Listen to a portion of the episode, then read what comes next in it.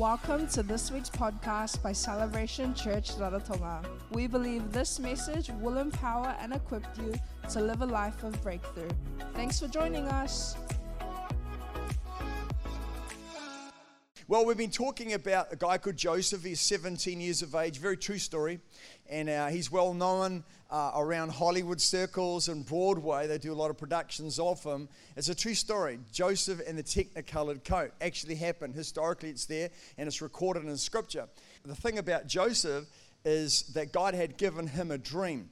I'm going to uh, read some scriptures and build a text around this, but I want to start by saying God has given every single person that sits here this morning a dream. And it's a matter of you locating it, it's a matter of you finding that dream within you. Uh, beyond the, your own personal aspirations and desires and wishes and maybe inner agenda of what you'd like to do. God actually, in the midst of that, has given you a design purpose, a specific reason, like an assignment on earth as to why you were born. And uh, so when God created you, He created you as an object of His love, but He also created you with a specific, profound purpose for you to fulfill in this life. So you've got to find that in God. And uh, the more you press into the Lord, the more it becomes to hunger. It's like a passion, it begins to grow and grow and grow and grow on the inside. It's like a giant or a monster. It's a passion on the inside to fulfill God's destiny, but to do what He's asking you to do. Now, the, the, the situation is this essentially, we draw the illustration as this God gives you a dream, but to get you to where you need to go, He puts you through a running process, some trials or, or some tribulations or difficulties, because He's got to get the rejection out of us. He's got to get the insecurity out of us, the fears, the fear of man, desiring to always please people. He's got to get the, the arrogance out of us, the greed out of us, the self, the self man or the self woman. He's got to nail that, break that off our lives, deal with those inner uh, flesh lives or the carnal nature. And the reason is, is because when you're at the helm of what God wants you to do in life, you need to be able to handle that with humility, handle it with grace because you're now representing God at a higher realm or a higher level of influence, and He doesn't like it when you crash. And so, if we don't work through some of the processes, we begin to implode, explode on the inside. In other words, if the foundation's not right, it's only a matter of time when things are shaken. We think pressure is bad here. We think pressure is bad during this process, but you wait till God actually brings you into the time of grace and fulfillment of the promise of your destiny. The pressures are more there. And so, what God does, He actually takes you. He doesn't tempt you, we understand that, but He does test you and He brings you through circumstance because you want to bring you through as gold. Okay, so that's the story. This young guy, he has a dream.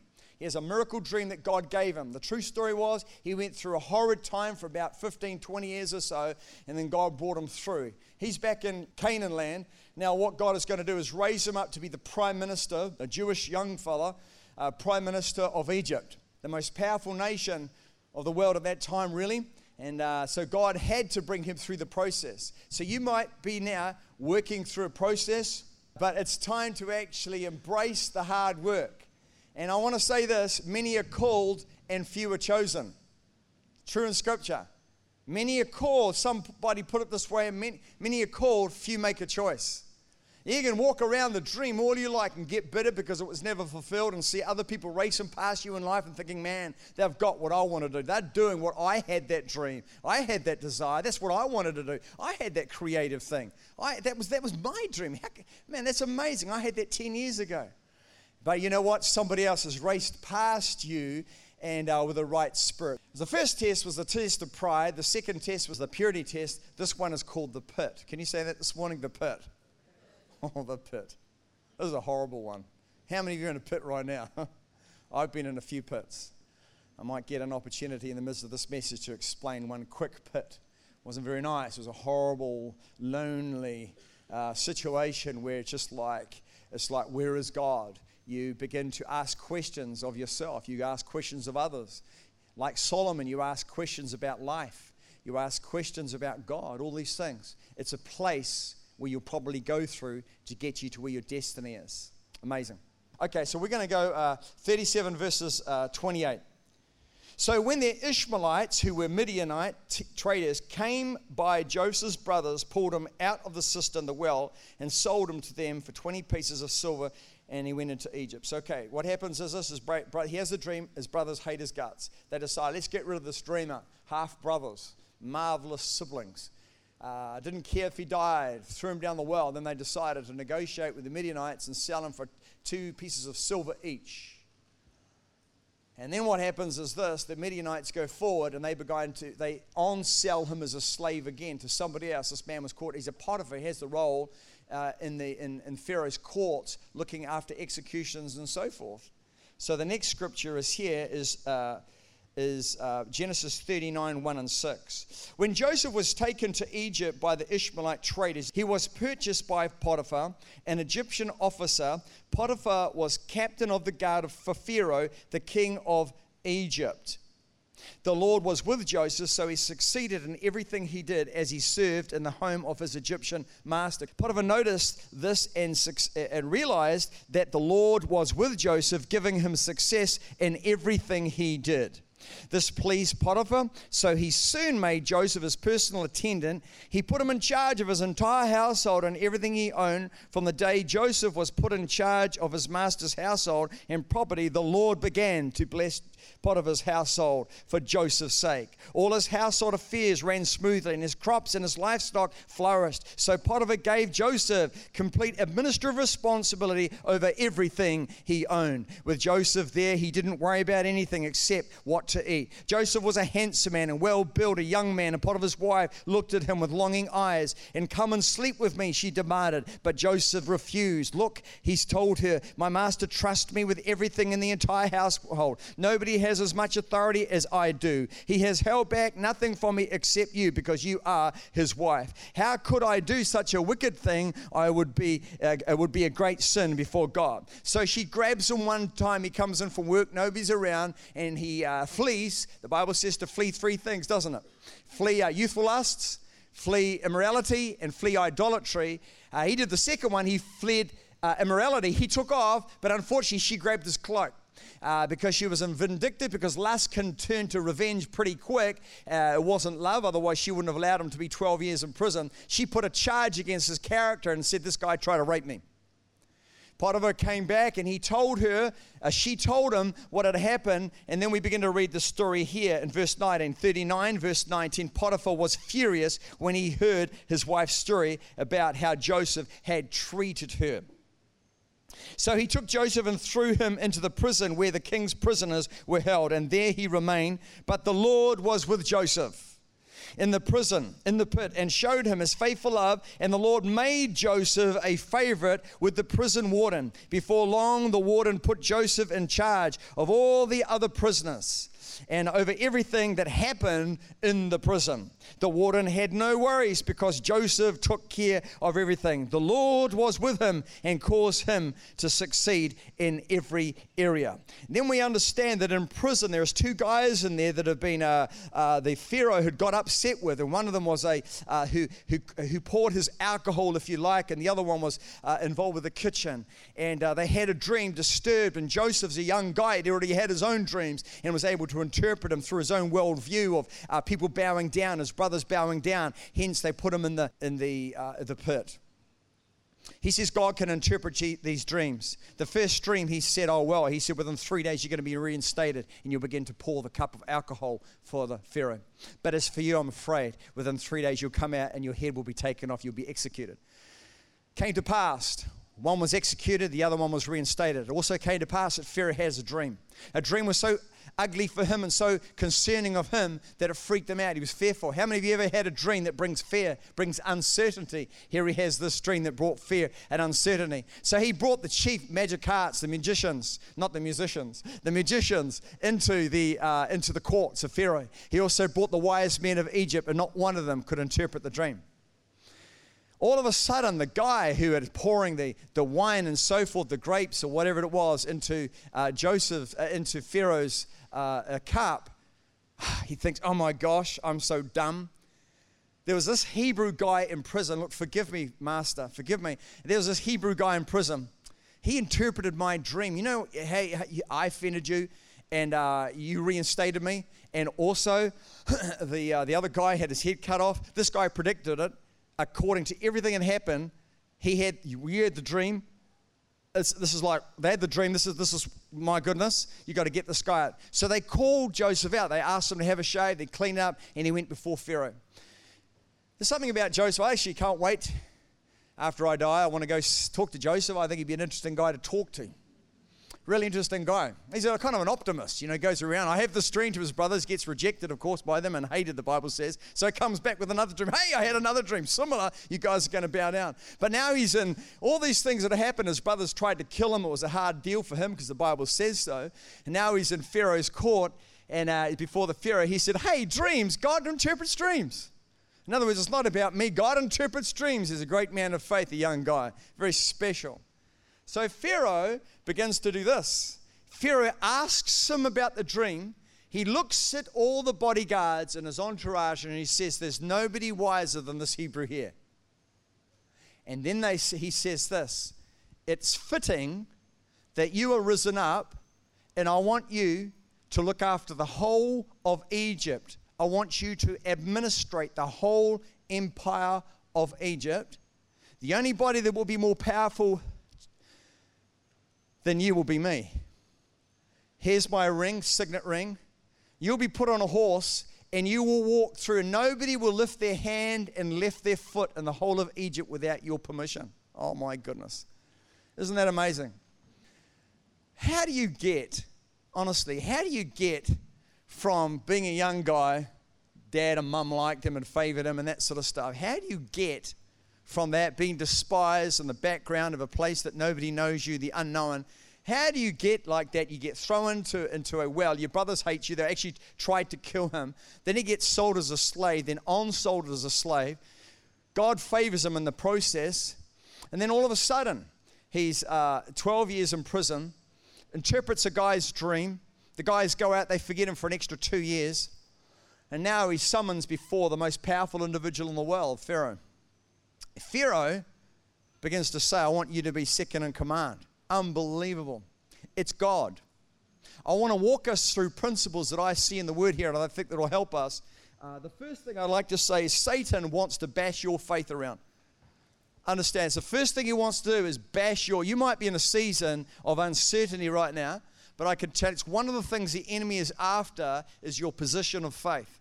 He wants to knock faith. He wants to discourage you and have you live. It's, it's like, have you ever known about an eagle? Have you know that illustration about the eagle and the snake?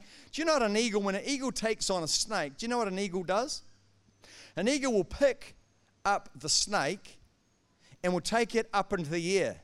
When a snake is off the ground, it actually loses, they say it loses its balance.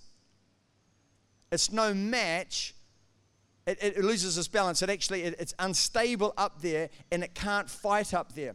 What the eagle is doing, it's sensible. He's taking the strength away from the snake where a snake can fight, and he's lifting him up into his dimension and fighting, and he kills him up in the air or he drops him and then begins to eat him alive.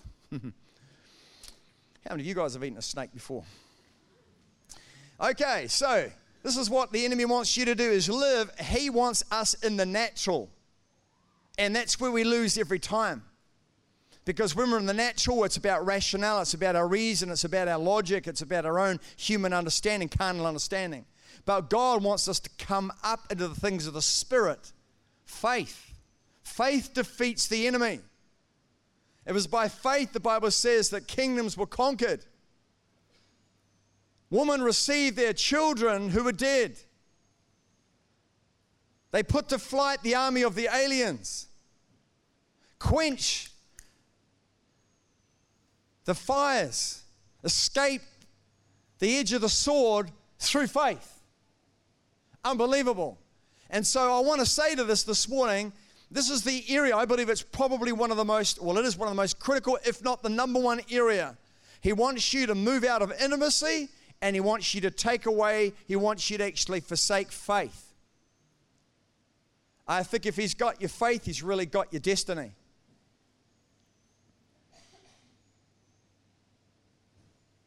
In Job 22:10, Job, who had a terrible uh, dynamic going in his life, he says this: "But he, he who knows where I am going. God knows where I'm going. And when He tests me, I'm going to come forth as gold. We have to trust God in the difficult time. It might be your marriage in a difficult time, and I want extend some grace and I want you to trust the Lord through the process. Maybe you've just got extended yourself, overextended yourself financially, or you can't make payments. Look, I want you to just trust the Lord. Maybe you ventured out into something and you're needing to trust the Lord. Maybe you're just feeling alone on the inside and just like, man, these are the promises. I know God said He's going to prosper us, He's going to cause us to break through, going to go into the nations. We can't even go to the nations. we can barely go to New Zealand without, you know what I'm saying. Hmm. Let me just move really quickly on from that. He's after your faith. But you have to trust God and respect the processes, trust the Lord. And uh, I would like to say this I've been a Christian for about, I don't know, 40 years now. And uh, things have always got to be fresh because you can get stale. Things always got to be fresh. And I've seen common things happen all the time. And people get bashed around in the area of trusting God. It's, the, it's, it's like we don't trust Him like we should. Okay, let me go on. So, the number one important thing for us is this. The first thing Joseph did, he never got bitter.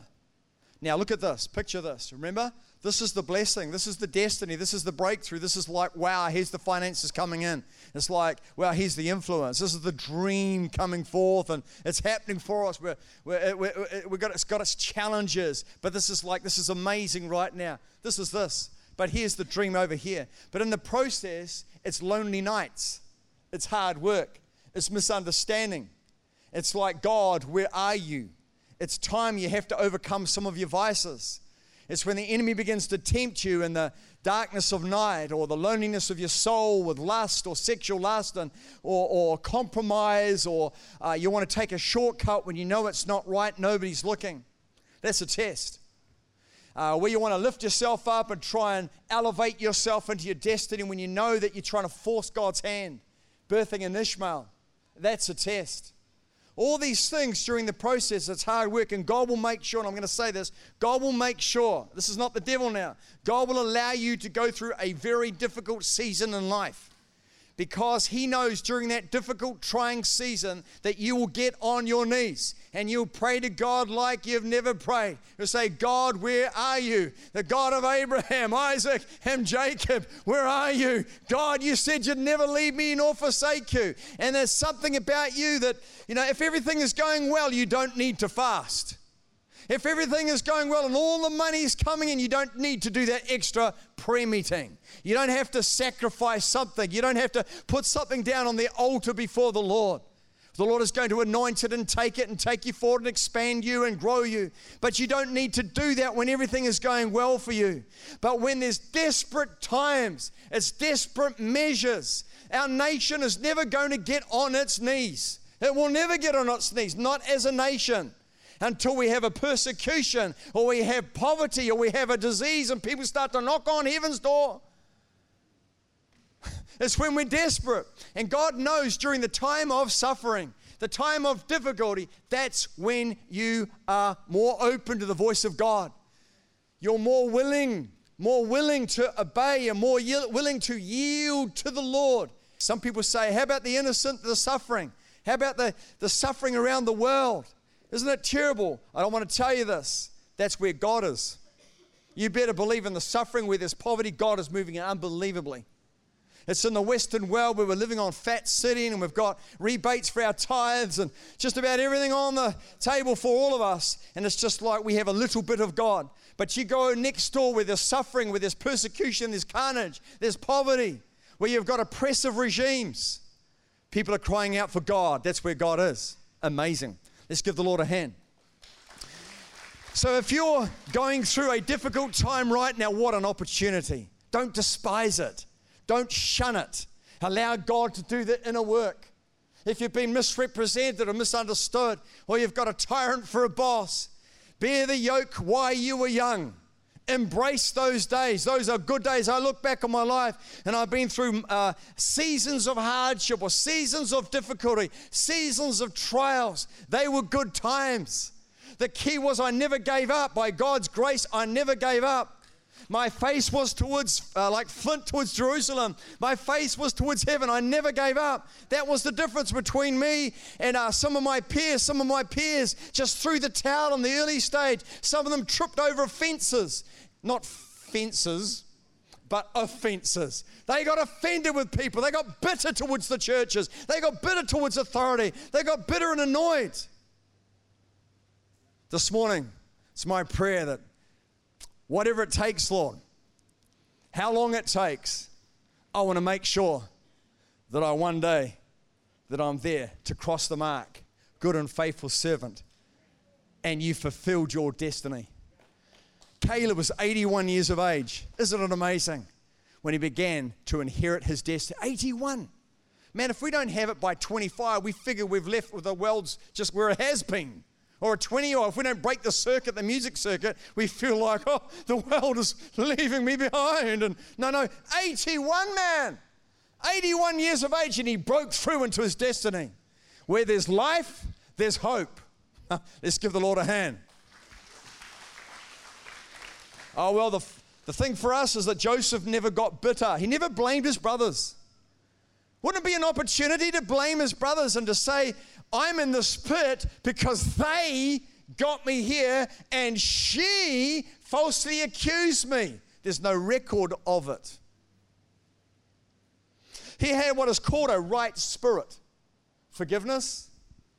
He became large, enlarged on the big on the inside. No hatred, no malice, no victim mentality. Some people camp here the rest of their life, folks, and they sit right here in the midst of a trial like this. I don't even care about that old destiny. I don't care about the dream. I just want to get even with some people I know. And some people live like that. We can't. We've got to get over ourselves. If God has forgiven us, ladies and gentlemen, family and friends, we have to forgive others. And let me tell you, sometimes we have to forgive people every day. Every day, somebody is around our life saying something or doing something, or, or the face of somebody that just a reminder of the hurt or the neglect or the abuse that went on. And I said, everyday occurrence, so we have to do it. God help me. He will. He understands. He was acquainted with sorrows. God understands our trial and tribulation. Joseph had a sweet spirit. He was never vindictive. Genesis 50, verses 17. Uh, the brothers, the servants of God, we, the servants of God, this is his brothers. These are the guys now that tried to put him down the well and sold him and so forth and hated him three times. The Bible says is hate him. Now, now they realize, uh, this is the, second, the most powerful guy. He could execute us. Seriously? Pharaoh would be all good with that. We could have our heads lobbed off right here and right now. So, this is what they're now saying uh, we, the servants of God, of your Father, beg you to forgive our sin. When Joseph received the message, because he spoke a different language, uh, uh, he could understand them, but he was uh, Egyptian and Hebrew in that. Okay, when Joseph received the message, he broke down and he wept. It's the ability, let me camp on this a little bit. It's the ability to retain and maintain a soft heart when you'd rather want to kill somebody or have an unforgiving spirit, you find it within yourself to forgive them. No, they don't deserve it. They don't deserve it. Of course, they don't. It was an unjust act, circumstance. It was horrible.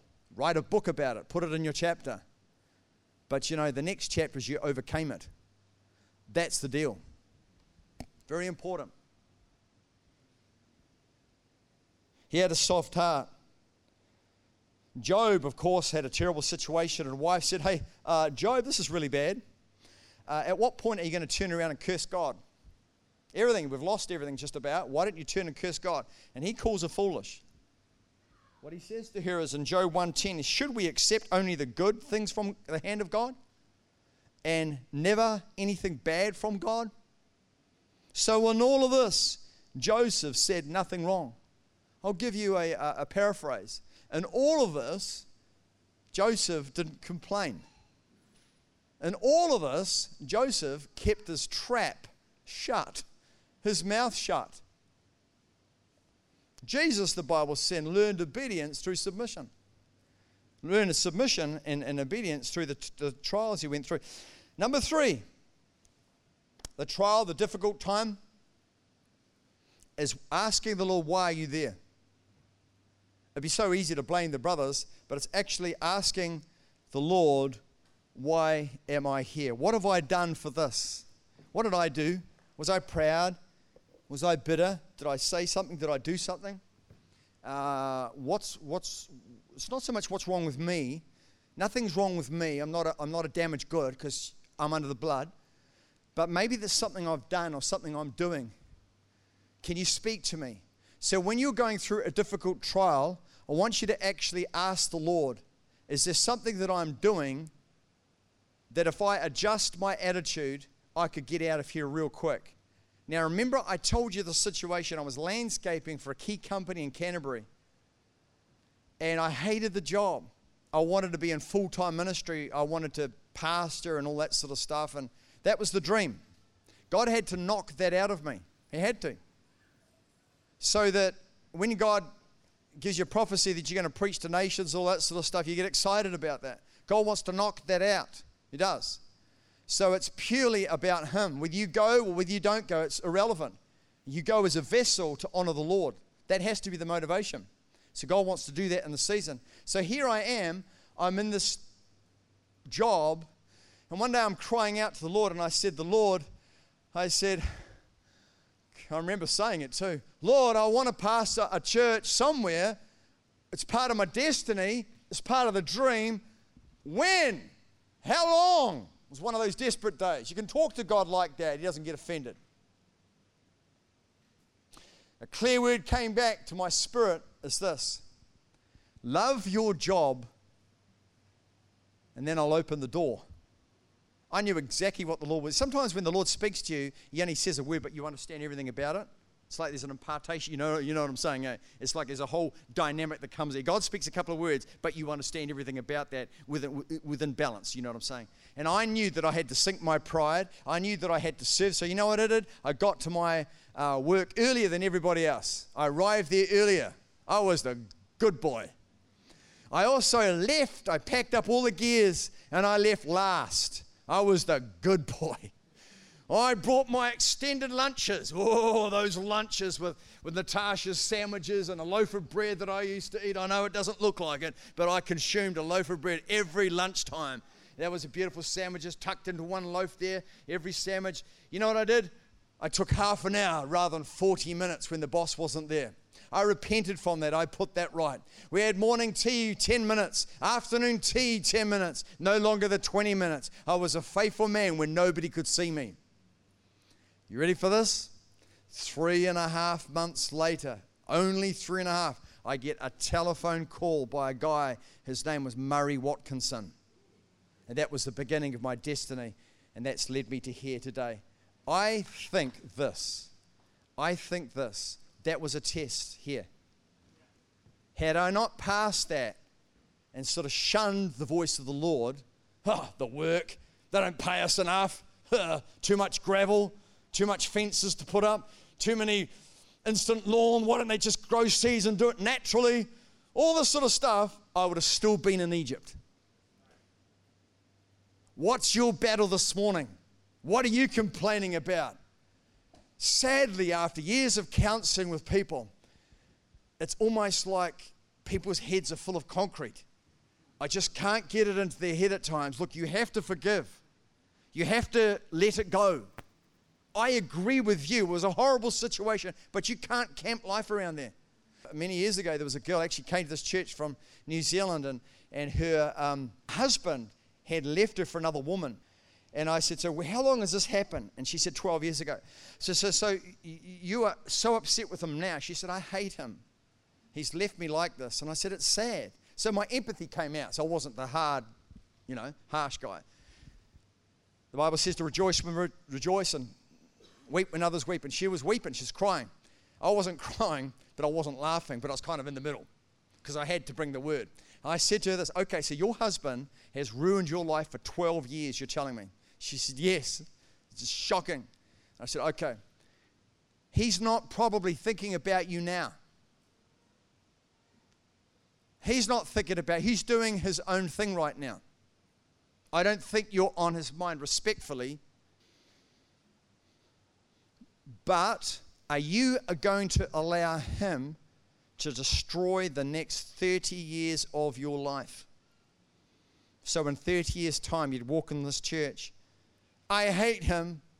What he did to me was a shocker. So, you're going to allow this guy to wreck the rest of your life? Or you're going to come to a place where you actually let it go, take it to the cross, just like Jesus did for your sin? Mine, and let us go. Gave us a mighty exchange. Jonathan, your rotten life selfish, cruel, vindictive, lustful, bent out, broken, confused, deranged life, and you can have my life. Isn't amazing? Praise the Lord. True stories. Time to ask God why we are here. Paul and Silas, guess what?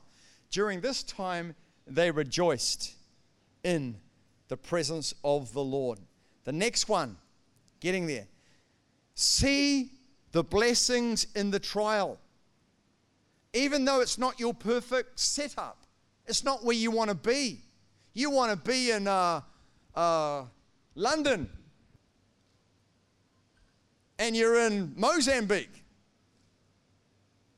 See it see the blessings. In Habakkuk 3 7, it said, Even though the fig trees, they've got no blossoms on them, and there are no grapes on my vines, even though my olive crops they fail and the fields are absolutely empty, stripped and barren, even though the flocks, my sheep and goats and cattle in the fields there's none, and the cattle barns are completely empty, yet I will rejoice in the Lord. I will rejoice in the Lord.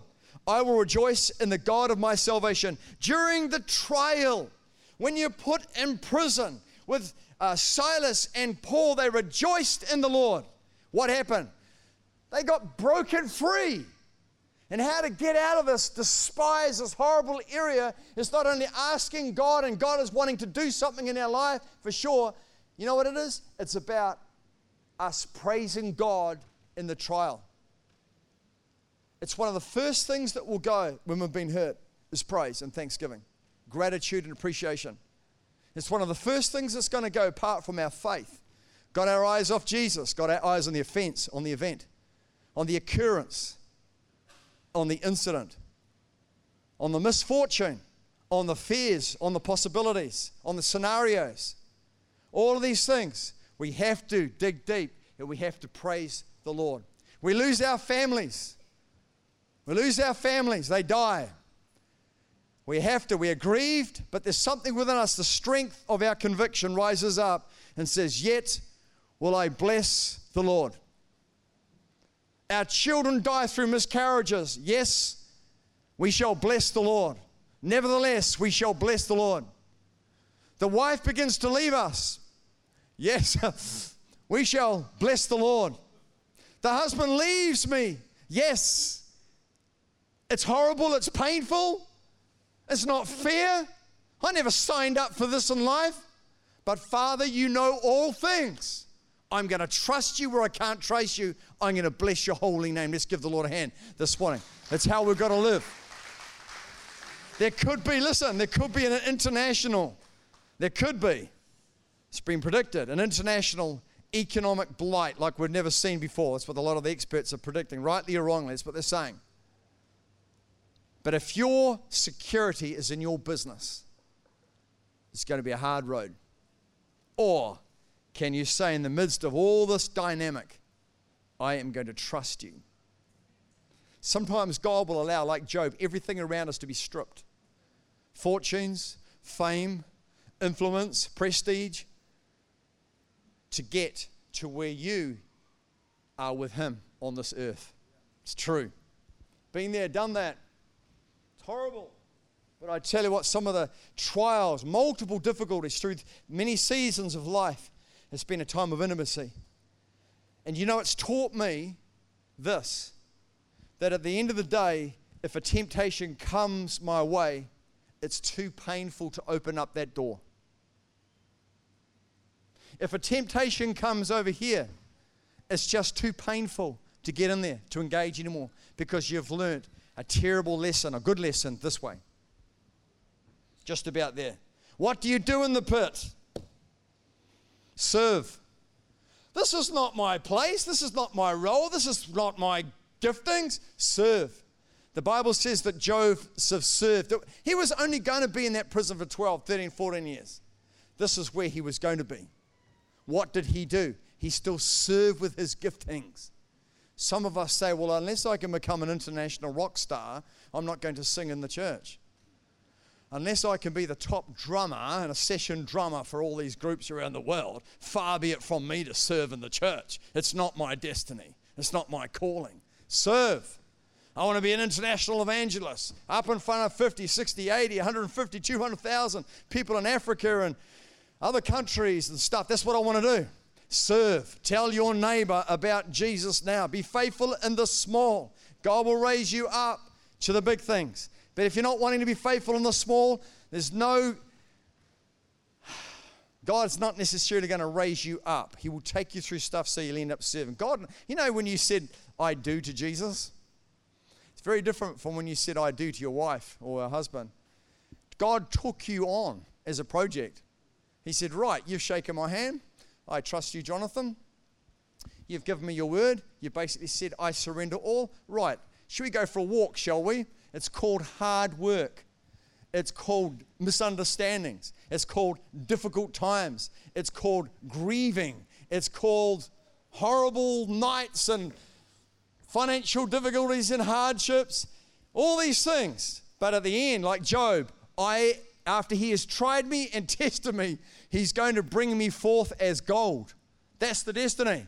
Don't despise it, embrace it. Grab the horns of the altar.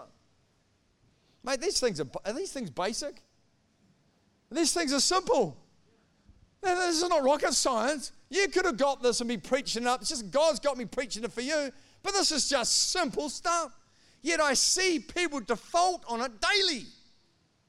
People get upset over it daily, and people just, just like, God, where are you? Trust God.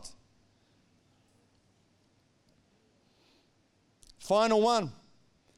Joseph saw God's perspective. And I'm going to say this one of the best things you can do in life is to carry the right perspective. Wow, right perspective. You have to, sometimes the emotions are so loud and so, oh, you know, they've hurt me and the neighbors this, and you try to talk to them and they've got all this pent up stuff. My friend was telling me in New Zealand about a person in his church, young guy, he's all pent up and angry, and he tried to talk to him. There's all, all this stuff going on because he's been hurt and a child and all sorts of stuff, and it's, it's just like all this emotions. You try to calm the guy down. And I says, you know, but that's, that's, what, that's how we live out our lives sometimes. Joseph saw perspective, and that's key. Genesis 50 20, you intended this, the brothers said. We are sorry, man. Didn't mean to put you down the well. Didn't really mean, we didn't really mean to kill you like that and want to trade you. We're sorry. This is what he says, though. This is after he could have been executed, put in the prison walls. He says, You intended me harm, but God intended it for all good. Isn't that incredible? Whatever you're going through right now, good, bad, or ugly, God is going to turn it around for good. All things work together for those who love God and according, according to purposes. You might as well have joy in the difficulties. Stop being a sourpuss. Stop having that default face that looks hideous. No, seriously, it's like this. Christian are we? Yeah, was. I mean, still am, kind of, you know. No, no, no. Rejoice in the Lord. It's time to rejoice. Easy for me to say, but it's time to rejoice in the difficulties. It's time to put the smile on. Yes, yes, we're going towards liquidation. Yes, we're trying to pull on the heartstrings of the lawyers, but we're going to rejoice in the Lord. We've still got our health. No, that's gone too. My wife's got cancer. Oh, gosh. Well, we're going to rejoice. As she dies, we're going to rejoice all the way. She's going to be in glory before I'm going to be in glory. She's going to see the Master's face before I will see your face, Lord Jesus. We're going to rejoice in the Lord. Some of us are burdened because of our children out in the kingdom. It's time to rejoice. It unlocks prison doors. It does. It moves us from one level to another level. It shatters the powers of darkness. The reason why we rejoice is because it's a spiritual weapon. Some of us get hit and we get depressed, we get discouraged. You know what? Let me tell you this rejoice in the Lord. The Bible said it is the garment, you put the garment on of praise that lifts off that spirit of heaviness. This is just basic stuff. But it's what ministers falter with. It's what people over here fall with. It's where we don't graduate in God with. We must rejoice every day. We must thank the Lord every day. We're going to have some hardships. We're going to have some economic challenges. We might have a code 20 virus released on the earth. Could do. Time to rejoice. Time to thank the Lord. You don't sound convinced. Just sitting there like this. I have to see your faces every week. At least force a smile on your face. Force it. We're going what right? What we'll do? Get the deacons and elders. We'll we'll right, smile, and everybody just oh that's right. I just got to smile. That's right. Well, let me tell you this. Let me explain how this works. God works from the inside out. He works from here. He works out. Right? Okay. That's how He does it. But you know what you could do? You can work from the outside in. You haven't got all the Word of God inside you, but the Word of God's here. So you read it and you get it inside you. When you begin to smile, it does something for you.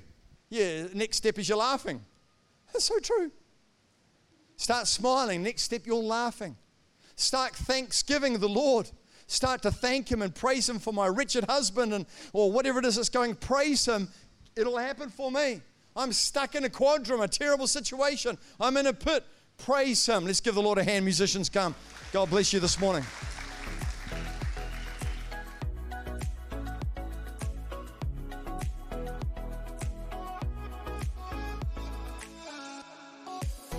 If you enjoyed this message, feel free to subscribe and leave a review.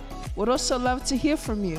You can connect with us on Instagram or Facebook at Celebration Raro or visit our website celebration.atonga.com. Until next time,